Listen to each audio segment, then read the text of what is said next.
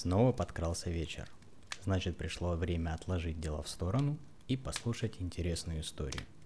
В предыдущий раз мы узнали, как Клаус и Герхард посетили первое собрание читателей в библиотеке.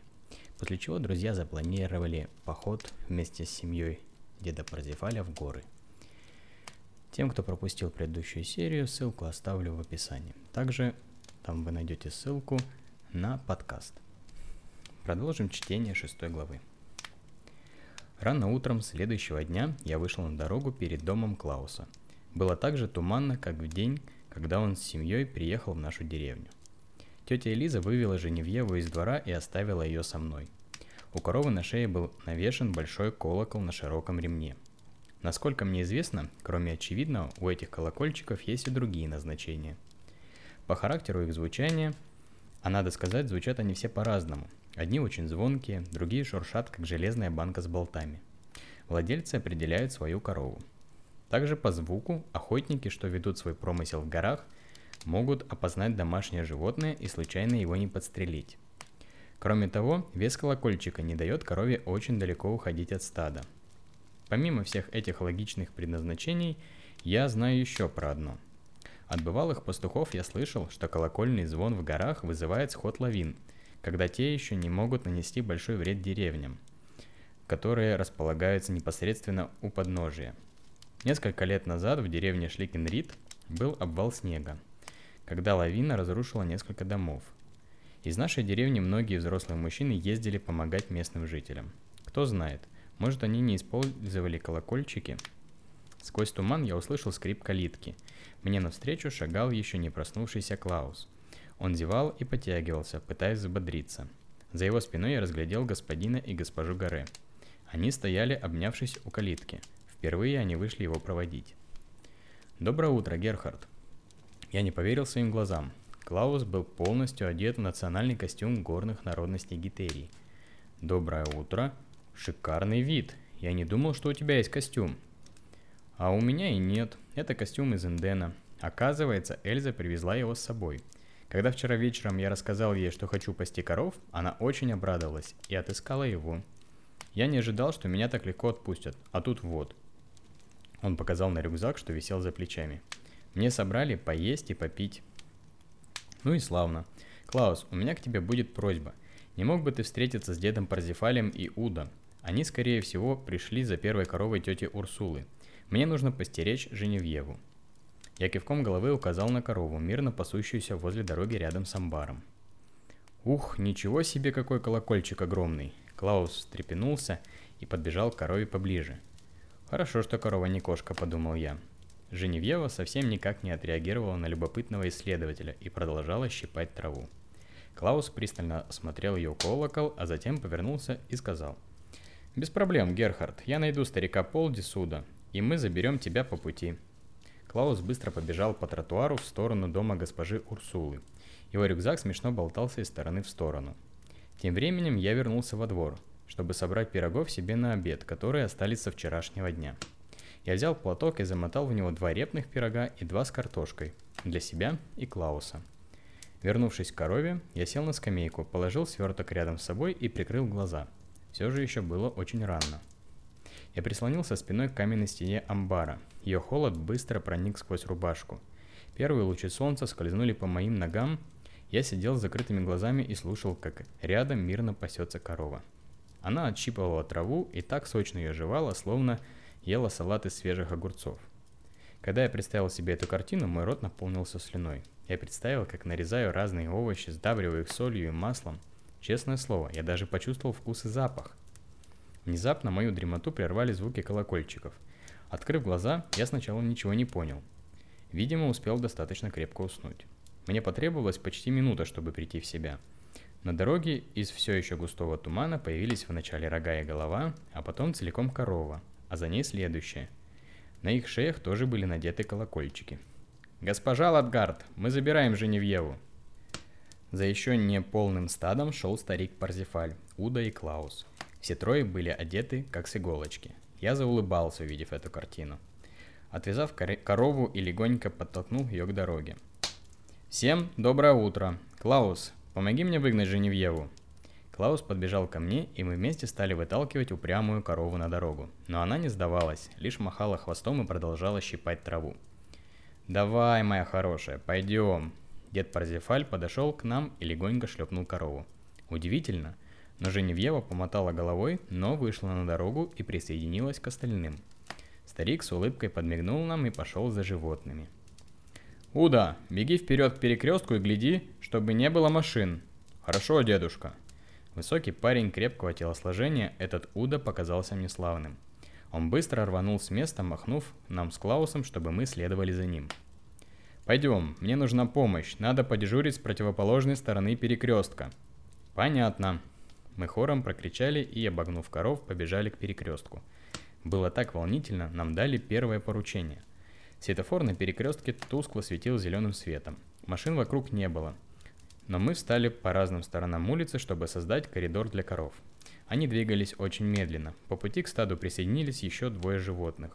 Коровы лениво шагали по дороге, то и дело останавливаясь у кустов, чтобы сорвать листочек или травку.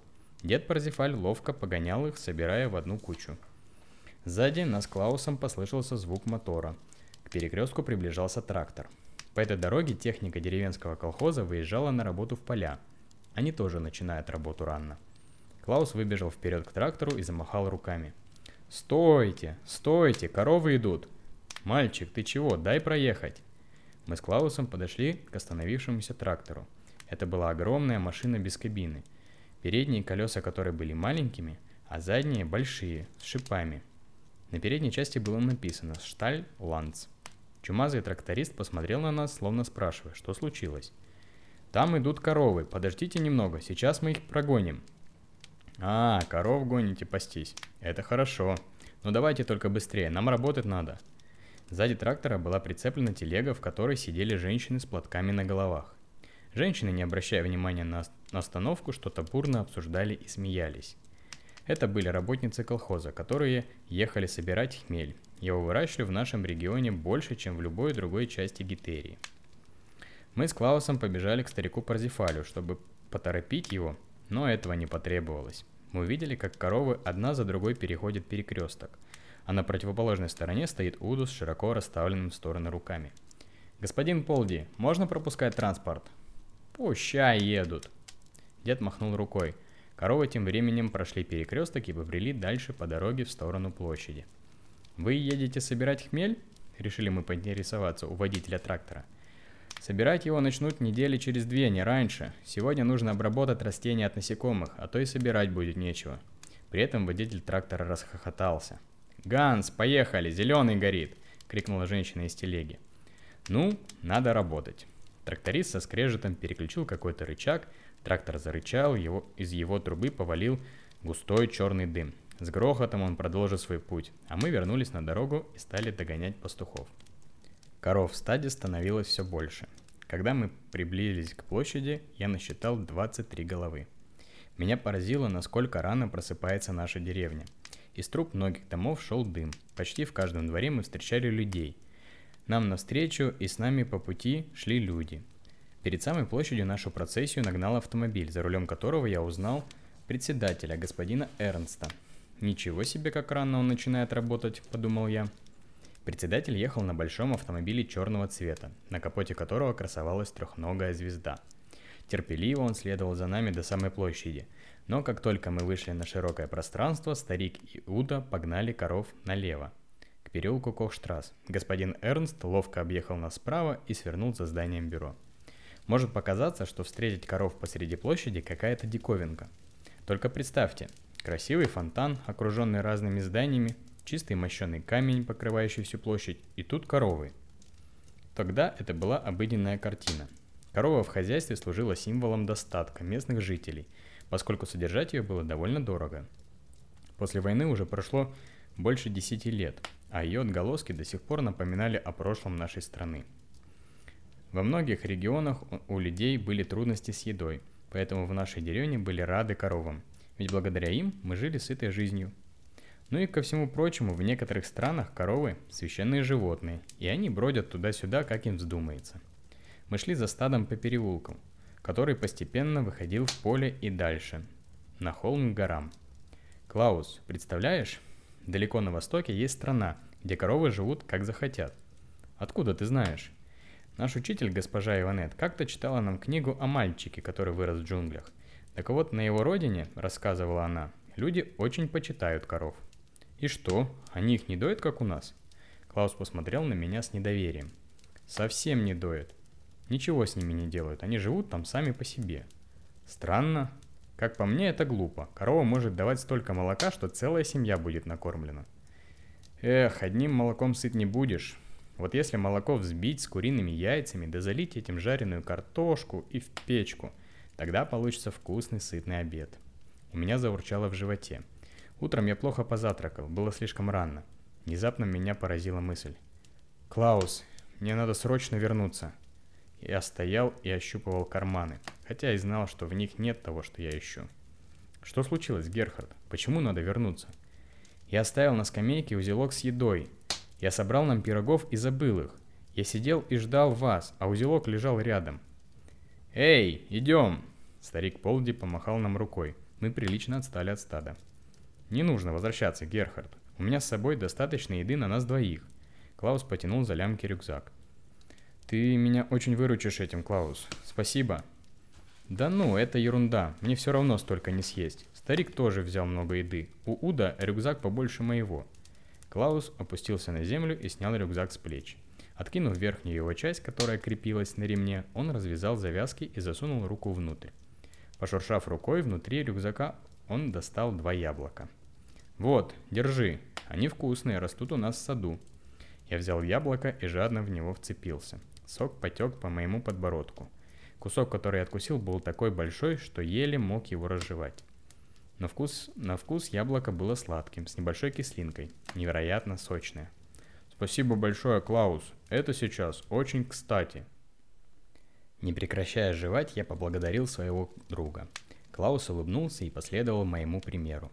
Мы прибавили шагу, чтобы нагнать наше стадо, которое уже скрылось за горизонтом. Добежав до развилки, где дорожка делилась надвое, мы немного замешкались. Я осмотрелся и увидел, что трава вдоль дорожки, которая уходила налево вверх, вся помята. Очевидно, они пошли туда. Смотри, как тут все вытоптано. Мы ринулись по дорожке налево.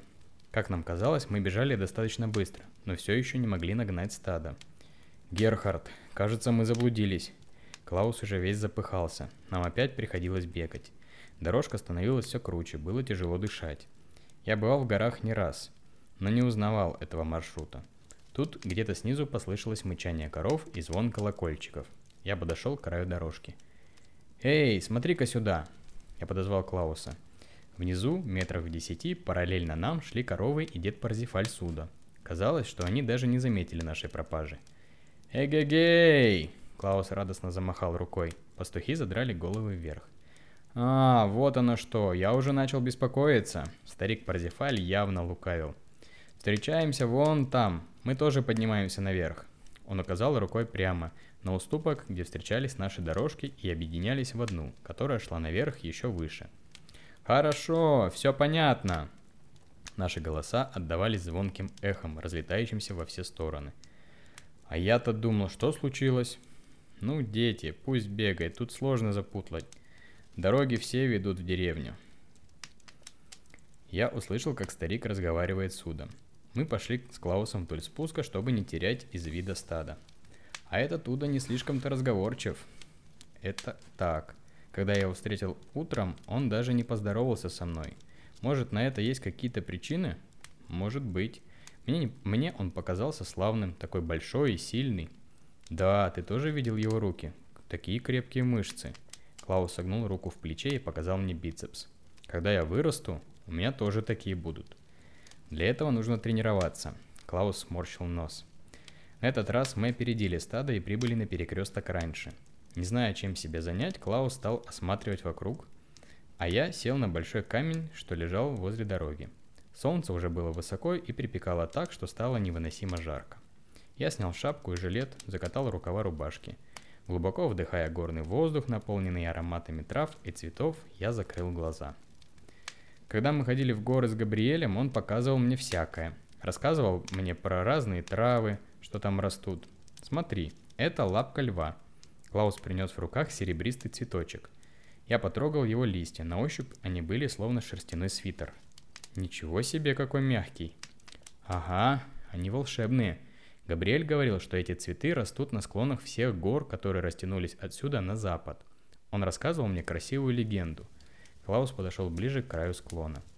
Словно много лет назад жили влюбленные, которым предстояла вечная разлука. Они не могли пережить этого и сбросились с горы – на месте, куда они упали, горы покрылись этими серебристыми цветами, в знак скорби, печали и торжества любви. Я осмотрелся вокруг камня и среди разнотравья узнал еще один цветок. Маленький такой, с синими лепесточками. Смотри-ка, а это что тут у нас? Клаус подошел и присел на корточки. Ммм, я узнаю эти цветы. Про них я тоже кое-что знаю. Габриэль называл их мышиными ушами – но я уверен, что у них есть еще другое название. Что странно, про них тоже есть легенда. В одной из деревень, что встречаются у подножия гор, жили мальчик и девочка. Они крепко дружили, пока не выросли и не влюбились друг в друга.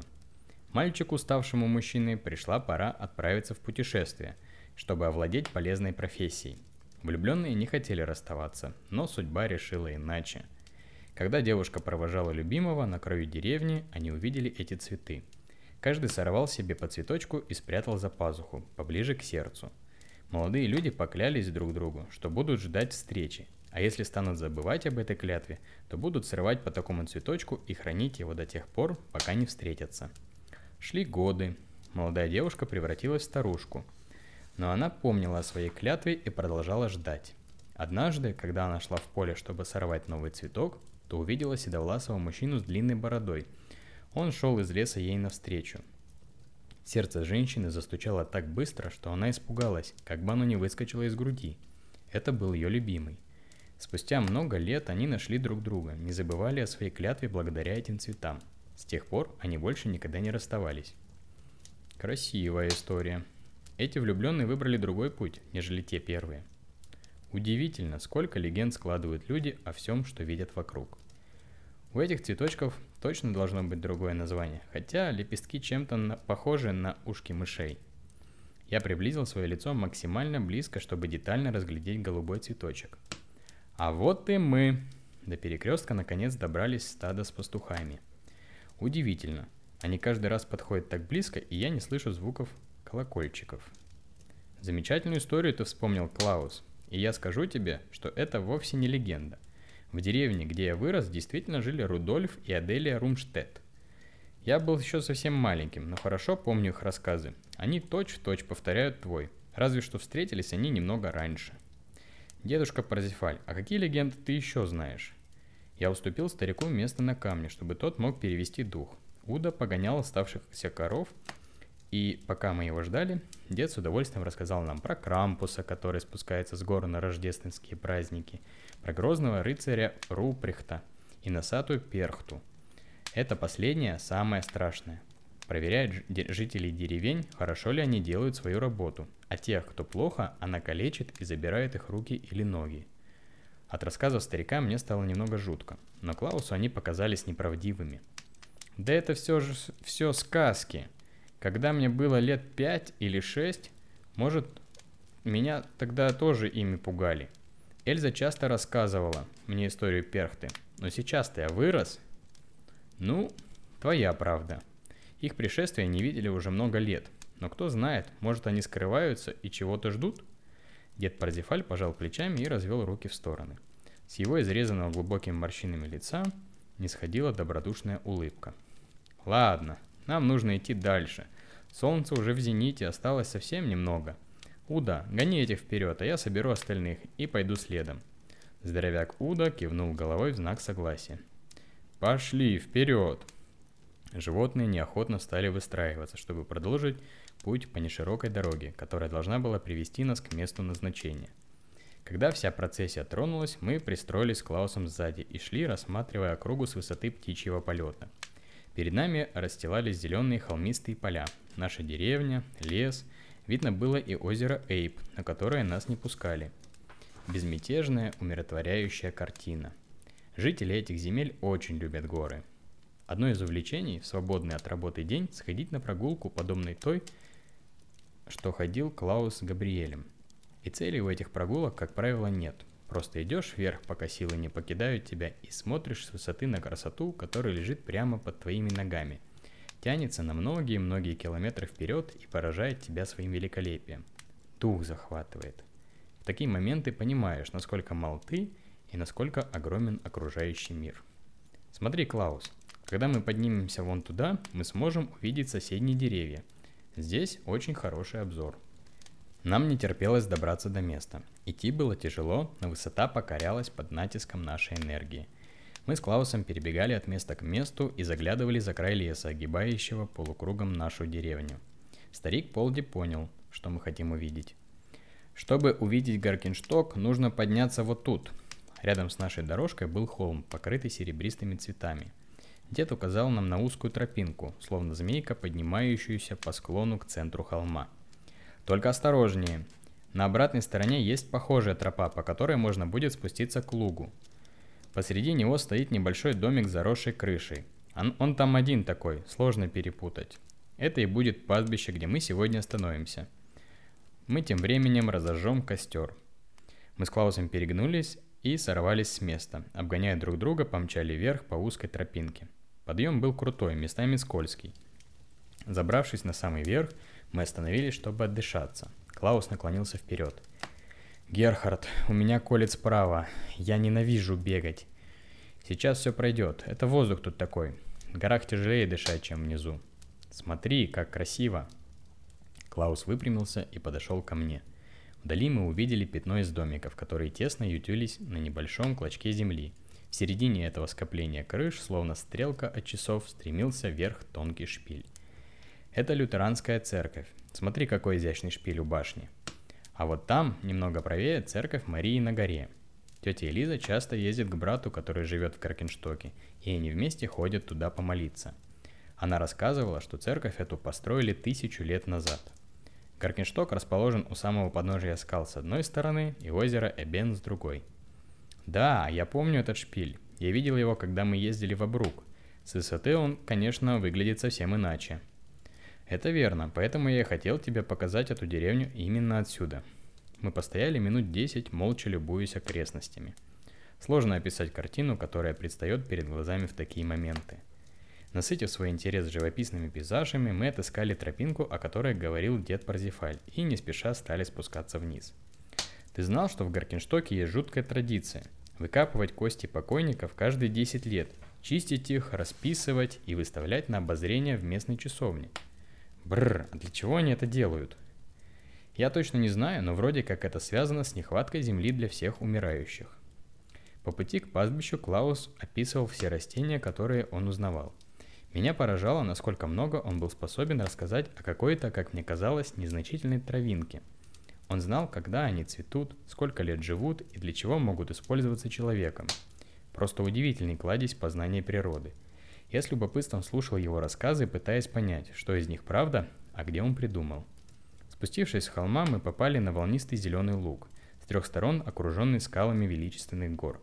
Практически в центре этого травяного моря, словно сигнальный буй, стояла небольшая покосившаяся хижина, крышу которой пышным цвето- цветом покрывали полевые цветы и разнотравье. Наше стадо разбрелось по всей площади луга – Коровы свободно переходили с места на место в поисках более вкусной и свежей травки. Возле хижины вверх возносилась тоненькая, едва заметная струйка дыма. Надеюсь, дед Парзифаль вскипятил чайник. Уж очень хочется попить чаю. Да и перекусить бы не помешало. Мы с другом направились к домику, предвкушая предстоящую трапезу. Когда мы подошли ближе к хижине, старик и Уда сидели на импровизированных стульчиках возле костра – над огнем, закрепленный на жердочке, что держалось на двух стойках из скрещенных палок, висел чайник. «О, как раз вовремя, сейчас будем чай пить. Там в доме можно раздобыть кое-что из посуды. У нас есть правило, все едим с общего стола», – дед указал на скатерть, расстеленную на траве рядом. Клаус подошел к скатерти и вытряхнул на нее содержимое рюкзака. Еды ему сложили действительно много. Картошка, яйца, хлеб, колбаса, яблоки. «Приятного аппетита!» Дедушка и Уда приступили к трапезе, а мы с Клаусом зашли в хижину, чтобы взять посуду. Фух, наконец-то рюкзак легкий. Клаус подбросил пустую сумку в воздух. Внутри дома пахло сыростью. Стены потемнели и местами покрылись травой. Словно природа отвоевывала захваченное человеком место. Мы прошли вглубь, к месту импровизированной кухни. У небольшого окошка стоял маленький деревянный стол с кривенькими ножками. Два стула, сколоченных из каких-то досок, да небольшой шкафчик без одной дверцы. Таково было убранство этой кухни. Клаус нагнулся к шкафу и достал в нижней, с нижней полки железную кружку и миску. А тут больше ничего и нет. Он встал на коленки и всем телом залез внутрь шкафа, чтобы поискать лучше. Фу, здесь одна паутина. Было слышно, как Клаус отплевывается. Я сел на скрипящий стул и посмотрел в окно. Да вылезай оттуда, поедим из одной миски. Клаус встал, отряхивая рубашку от паутины, налипшей на рукава. Смотри-ка, тут даже кровать есть, если захочешь отдохнуть. Возле стенки была представлена кровать, сделанная из каких-то веток. Весь интерьер домика напоминал походный шалаш. Все здесь было сделано из подручных средств или с минимальным количеством материалов, принесенных с собой. Но от этого домик не казался убогим. Тут была какая-то собственная атмосфера, притягательность. Несмотря на запах сырости, который бьет в нос при входе, дышалось здесь очень легко – Гремя тарелкой и кружкой, Клаус вышел из домика и направился к очагу, чтобы набрать еды и налить чай. Я тоже было направился к выходу, но увидел у себя над головой, что под крышей дома есть небольшое пространство, похожее на полку. Я подставил стул и заглянул туда. К моему удивлению, на полке хранилось несколько пар лыж и длинные сани. Очевидно, домиком пользовались разные путешественники круглый год. Может, охотники тут останавливались. Вернув стул на место, я вышел на улицу. Обычно в горах прохладно из-за ветра, но тут скалы надежно окружали наш луг. Было совсем безветренно, полный штиль, поэтому солнце порядочно разогрело воздух, что можно было раздеться. Старик и Уда уже пообедали и пошли прямиком к стаду. Приблизившись к огню, я сел на место, где недавно обедал дед Парзифаль. «Тебе нужна помощь?» Клаус навешивал обратно чайник. «Все хорошо. Герхард, выбирай, что хочешь есть и накладывай. Я пока только выпью чая и съем бутерброд с вареньем. На стуле Клауса на аккуратно постеленной салфетке лежал нарезанный белый хлеб и стояла банка клубничного варенья. Крупные ягоды манили своим ароматом, но я решил, что надо съесть что-то более сытное.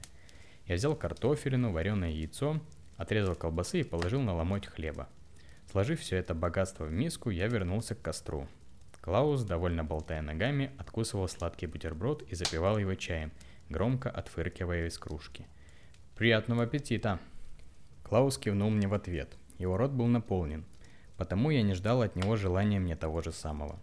Последовав примеру друга, я жадно приступил к трапезе. Есть какая-то магия в том, чтобы обедать на природе.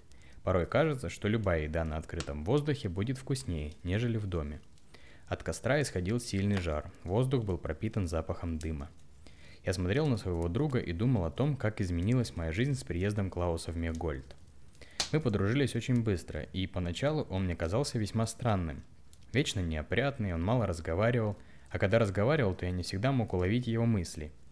Но чем дольше мы общались, чем больше проводили время вместе, тем понятнее мне стал Клаус.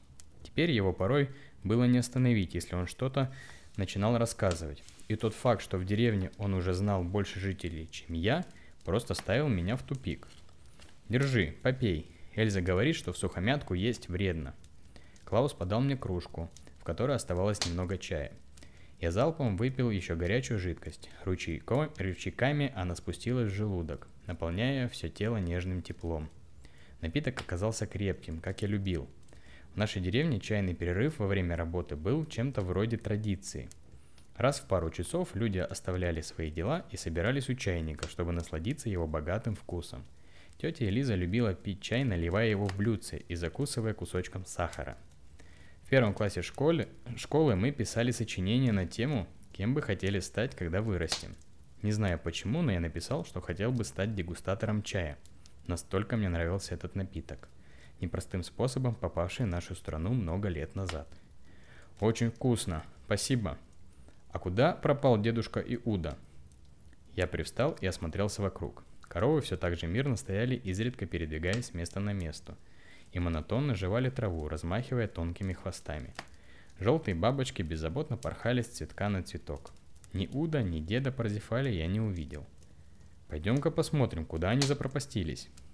Мы убрали за собой посуду и пошли по траве ближе к животным. Дед Парсифаль знал, куда вести стадо. Вокруг все было так, словно с картинки. Плавные волны, покрытые самыми разными видами растительного мира, сплошным ковром застилали все пространство до самого камня скал. Трава была словно подстриженная. Ни один кустик, ни один лепесток не вылезал вперед своих товарищей. «Герхард, ты слышишь?» Я остановился и прислушался.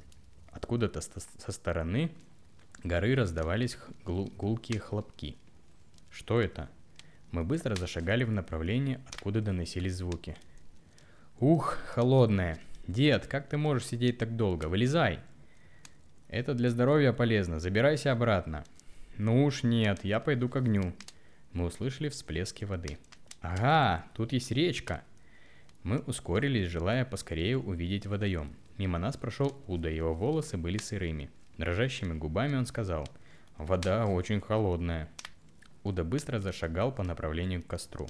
Мы добежали к реке, или вернее сказать, большой луже, в середине которой торчала голова деда Парзифаля. Его вещи были аккуратно сложены на берегу. Водоем был совсем небольшим, размером примерно 4 на 4 метра. «Айда купаться!» – весело крикнул нам старик.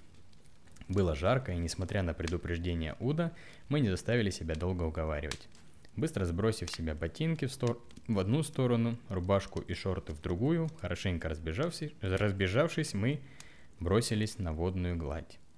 Солнечные блики, играющие в брызгах, нарисовали радугу. Буквально через мгновение я почувствовал, как тысячи ножей втыкаются в мое тело. Дыхание перехватило так, что меня окутал страх и паника. Я представил, что сейчас умру. Сказать, что вода была холодной, это значит ничего не сказать. Я оттолкнулся от поверхности дна, благо было тут не глубоко, и пулей вылетел обратно на берег. Меня трясло, словно березовый лист на порывистом ветру. Я начал бегать по кругу, размахивая руками, чтобы как-то вернуть к жизни свои мышцы. Все произошло так быстро, что я даже внимания не обратил, как Клаус преспокойно себе плавает вокруг деда. Я остановился и увидел, что он неплохо владеет техникой по собачьи. «Клаус, ты как?» – выдавил я из себя. «Все просто замечательно», он хохотал и сильно болтыхал ногами. Брызги летели в разные стороны, что очень веселило деда Парзифаля, который заливисто смеялся, вращая голову в направлении, куда плыл Клаус. Это выглядело так, словно дед – это солнце, а Клаус – земля. В этот момент мне показалось, что мой друг и дедушка Парзифаль вовсе не чужие люди, жители одной деревни, а совсем как родные, как дедушка и внук. Я сел на траву и прижал колени к груди, пытаясь сдержать дрожь. Наблюдая за тем, как эти двое купаются в холодной воде, я вспомнил случай, который произошел со мной несколько лет назад. В тот год была удивительно холодная зима, которая редко приходит в наш горный регион. Я ездил с тетей Элизой в Гаркиншток, где проходил какой-то праздник. На озере Эбен местные ребята устроили небольшой каток. Я был заворожен тем, как одна девочка накручивает кульбиты. Она двигалась словно изящный лебедь. Каждое ее действие было очень уверенным. И, несмотря на то, что я совсем не умел кататься на льду, да и обуви у меня специальной не было, я тоже решил попробовать. Я побоялся выйти на каток, где катались другие ребята, поэтому перебрался через бордюр на набережной и спрыгнул на лед немного подальше. Не знаю, почему так произошло, но ледяная корка под моими ногами оказалась слишком тонкой, и я провалился под воду. Весь, полностью. По моим ощущениям, вода в этом озерце была такая же холодная – Тогда эти купания чуть не стоили мне жизни. Я проболел почти два месяца. Постепенно горячие лучи яркого летнего солнца отогрели меня. Я вытянул ноги вперед перед собой и немного расслабился. После купания особенно приятно посидеть на воздухе и погреться на солнышке. Наплававшись вдоволь, из воды, как мокрая выдра, выскочил Клаус. Подойдя ко мне, он шлепнулся на землю рядом. С его волос обильно стекала холодная вода, из-за чего вокруг образовалась лужа. Бррр, это просто невероятно. Потрясающая вода. Меня поразило, что губы Клауса были синими от холода, но он даже не дрожал. «Ну ты даешь! Вода же ледяная, как ты смог так долго в ней плавать?» О, в моей школе госпожа Шрадер тренировала нас как следует. Каждую вторую неделю нас водили в специальный бассейн, где вода была очень низкой температуры. Так тренируют моржей. Слыхал про таких? Я отрицательно покачал головой. Это люди с пониженным восприятием низких температур. Наш учитель господин Хейден рассказывал нам, что в стиле будущего нам потребуются новые знания и умения, поэтому нам вводили всякие дополнительные уроки. Наконец, из воды вышел и дед Парзифаль. Он спокойно, не торопясь, выбредал из середины водоема, аккуратно водя руками по ровной водной глади. Оказавшись на берегу, он постоял минуту, молча раздвинув руки в стороны и закрыв глаза. Вода стекала с его тела, после чего тоненькие ручейки прокладывали себе путь обратно в озеро, словно оно забирало все свое.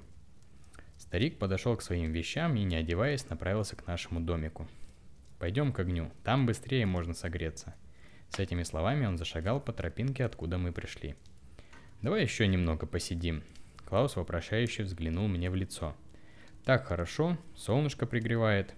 Он зажмурил глаза и повернул лицо к яркому солнечному диску. Я решил, что нам нужно обсохнуть, прежде чем надевать обратно вещи, которые небрежно уже были собраны мной в охапку. Я соглашусь с дедом Парзефалем. Нам надо возвращаться к огню. Меня не учили быть моржом. Клаус неохотно поднялся на ноги и собрал свою разбросанную в разные стороны одежду. «Хорошо, Герхард, давай возвращаться. Как обсохнем, мы сможем позагорать. Я присмотрел за домом удобное местечко». Я улыбнулся другу, после чего мы засеменили сквозь пастущее, пасущееся стадо обратно к домику. Дед и Уда сидели возле огня. Мы притащили стулья из хижины и тоже уселись рядом – я поднес свои замерзшие ноги прямо к костру. Всепоглощающее тепло через ступни проникло ко мне в ноги, а потом выше по телу поднялось к самой шее.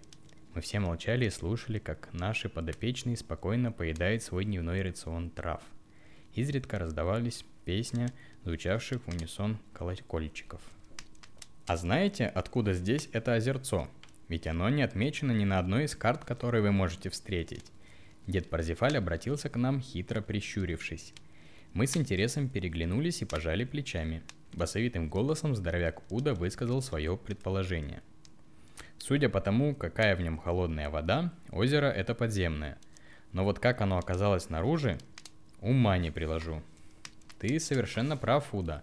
Вода в этом озере бьет прямо из-под земли. Вообще-то это вовсе и не озеро, это ключ – Несколько зим назад я отыскал в горах этот луг, где нет ветра и трава такая густая и сочная, что коровки спокойно пасутся тут с большим удовольствием. Да и кто-то до меня постарался, построил тут эту хижину со всеми необходимыми удобствами. Как-то раз я забыл взять с собой воду, а лето, как вот это, было жаркое. Я не мог оставить животных одних, поэтому в голову пришла только одна мысль – искать воду здесь.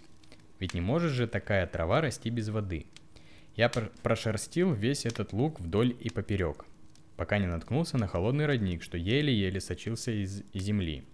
Тогда эта находка спасла меня от мук жажды. Шло время, я пользовался этим родничком, но однажды он пересох. Тогда я решил копать, копать, пока вода снова не начнет пробиваться на поверхность. На раскопки у меня ушло более двух недель. Я приходил сюда без коров и продолжал свою работу – вы видели, сколько пришлось достать из ямы земли, чтобы из глубин вода опять оросила поверхность. Каково же было мое удивление, когда я пришел однажды утром и увидел, что на месте моих раскопок образовался целый водоем с прозрачной студеной водой. Ничего себе, выходит, вы сами выкопали целое озеро?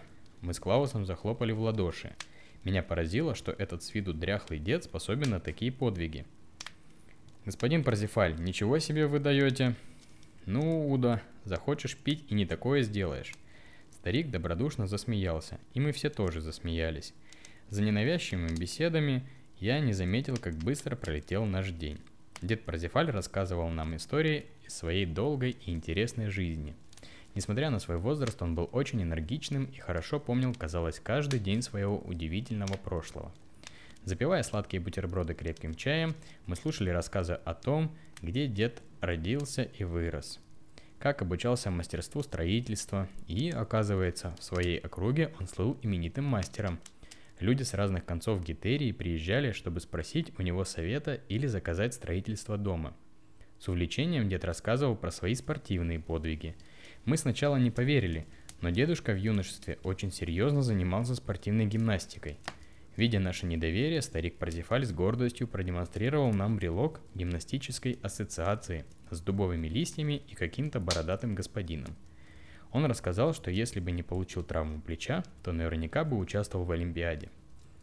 «Дедушка, а расскажи про войну». Уда подсел поближе к старику. Но тут добродушное лицо деда Парзифаля помрачнело. Он свел свои брови и наморщил лоб. Улыбка исчезла с его губ. Дедушка опустил свои глаза в землю и посидел так немного, а затем резко встал и серьезным голосом ответил. «А нечего про войну рассказывать. Она не стоит того, чтобы про нее вообще говорили. Война – это смерть и лишение, это страх. Вот все, что нужно знать о войне таким молодым людям, как вы». Старик осмотрел нас тусклым взглядом. В его глазах я увидел боль утраты. Они смотрели не на нас, а куда-то глубже, в прошлое, Тяжелые воспоминания в одно мгновение смыли позитивное настроение, что царило среди нас весь день. Тревожная пауза длилась недолго. Нам пора возвращаться. Клаус, погаси костер. Соберите вещи и будьте готовы идти. Сухо раздав нам указания, старик ушел собирать коров. Уда стал складывать вещи. Мы с Клаусом побежали к воде с пустыми мисками.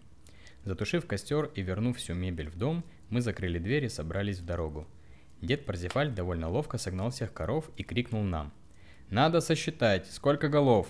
Мы привели сюда 27, надеюсь, столько и вернем». В голосе старика почувствовался юмор, что обрадовало меня. Мы с Клаусом с энтузиазмом начали считать. Раз, два, три, нет, два, это перешла оттуда. Так, это четыре, ой, я опять сбился. Мы трижды начинали считать и доходили только до 15. Тут из-за спины вышел Уда. Он достал из сумки какой-то предмет и пошел ближе к животным. Раз, два, три. Смотри-ка, Клаус, очень умно. Он рисует на рогах коров мелом. Примерно за две минуты Уда пересчитал всех коров. 27. Можем идти. Ну, тронулись. Мы с вами что-то засиделись. На обратном пути мы с Клаусом держались рядом со стадом. Дед Прозефаль всю дорогу молчал. Было видно, что он погружен в мысли – Уда шагал впереди, насвистывая песенку рабочих. Жаркий день постепенно сменялся прохладным вечером. Мы вошли в деревню ровно в 5 часов. В течение часа все коровы были возвращены хозяевам. Когда мы дошли до двора тети Лизы, я побежал открывать ворота в хлев. Клаус тем временем решил попрощаться с дедом и Удо. «Дедушка Парзифаль, спасибо вам большое, это был удивительный день. Я хотел бы еще как-нибудь сходить с вами в горы, если можно», я возвращался со двора к дороге и увидел, как старик, опустившись на одно колено перед Клаусом, так что их лица были друг напротив друга. Дед взял руку Клауса своими обеими руками. Его тихий голос звучал по-отечески добро. «Спасибо тебе, мой юный друг. Твоя помощь неоценима. Я с удовольствием еще схожу с тобой в горы или в лес». С этими словами он прижал Клауса к груди, а через секунду встал и пожал ему руку – меня что-то остановило. Я не захотел вмешиваться, рушить магию этого момента. Я обратил внимание, что родители Клауса уже открыли калитку и ждут сына. Я завернул за угол амбара, чтобы не смущать своего друга. Уда тоже пожал Клаусу руку и вместе с дедом пошел в направлении последнего двора. Им еще предстоял путь домой через всю деревню. Клаус же побежал к родителям. Господин Гаре подхватил его на руки, и они скрылись за закрывающейся калиткой. Недолго постояв у амбара, я наслаждался вечерним солнышком. Последние колокольчики прекратили петь свои песни. Вокруг воцарилась тишина. Я сел во внутренней части двора возле забора, что окружал сад тети Элизы. Сегодня многое произошло. Я много узнал нового, увидел. Но все мысли в моей голове были связаны только с тем, что сказал дед Парзифаль о войне. В школе нас учили, что долг каждого жителя Гитерии – встать на защиту Отечества и президента, если это потребуется.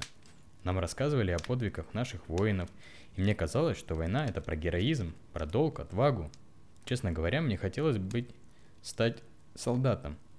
Но сегодня моя уверенность пошатнулась. Появилась необъяснимая грусть при мыслях о войне. Конец шестой главы. На сегодня приключения наших друзей завершились. Что будет дальше, увидим следующий раз.